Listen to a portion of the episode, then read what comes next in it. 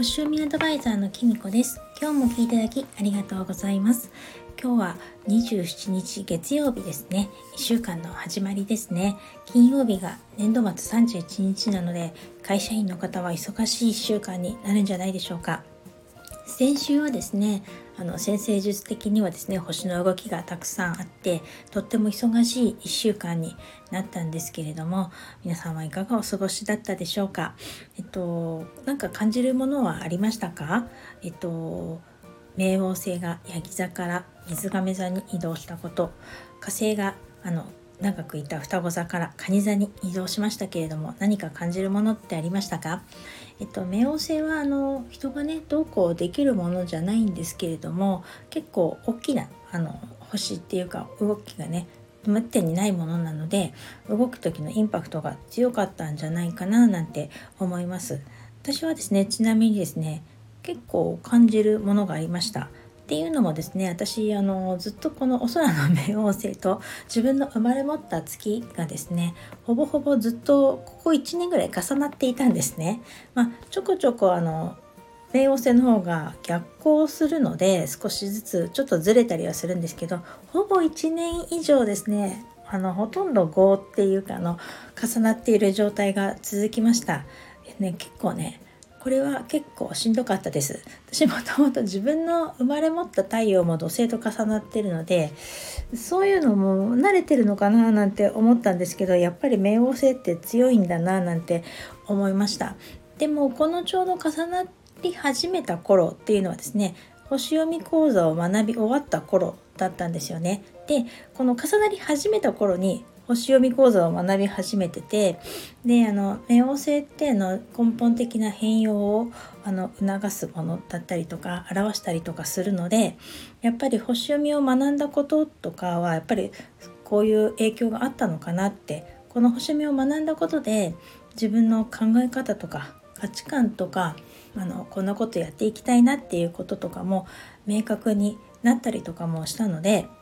あの今のねこういう発信にもつながっているのでやっぱりあのちょうどそういうやっぱり星の導きが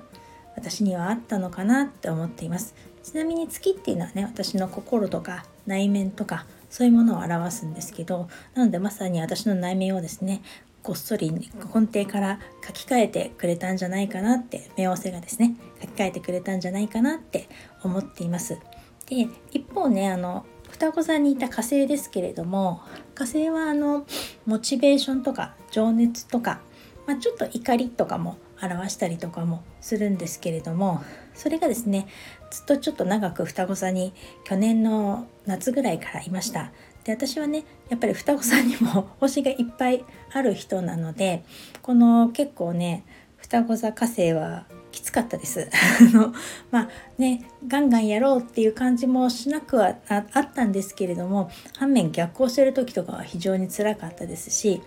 うん、でそれがこれ蟹座に移動してくれたのでちょっとねほっとしたっていうか一段落ついたような落ち着いた感じになりました特にねこの土日とかね本当にぼーっとしてですねあの好きなあの例の本ばっかり読んだりとかしてあの楽しんでいました。だからきっと私と同じように双子座に太陽があった人双子座さんですね。とか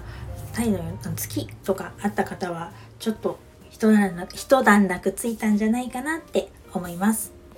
でもまたあの今度蟹座の方に入ったので蟹座にねあの蟹座さんの人ね太陽とかあったりとか他に天体があったりする方はですねやっぱりちょっとモチベーションが上がったりとかまた自分のねあのカニあの火星が蟹座にある人これ私なんですけれどもがねちょうど同じ火星が来る頃っていうのはあの火星と火星が重なる時期なのでそうなるとちょっとねあのカッとなっちゃったりとか言い過ぎちゃったりとかあの誰かとねちょっと何かあったりとかしちゃうかもしれないと思ってですね私はちょっとこの日はいつなのかっていうのをちょっと自分で調べてこの日はちょっと気をつけようって思っています。なのでもしね自分の火星が今どこにあるのかとか私のなんか天体蟹座にあるのかなとかわからない人は是非あのコメントとかレターとかいただければお調べしますので是非お声がけください。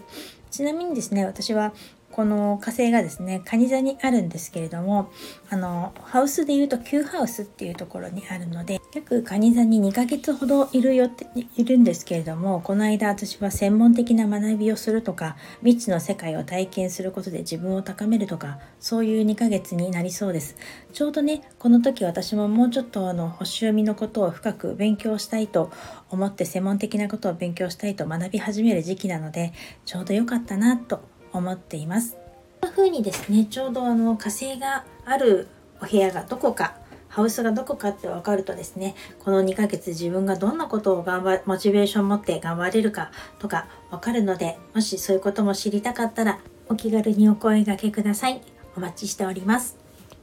それでは今日はこの辺で最後までお聴きいただきありがとうございました。またお会いしましょう。きみこでした。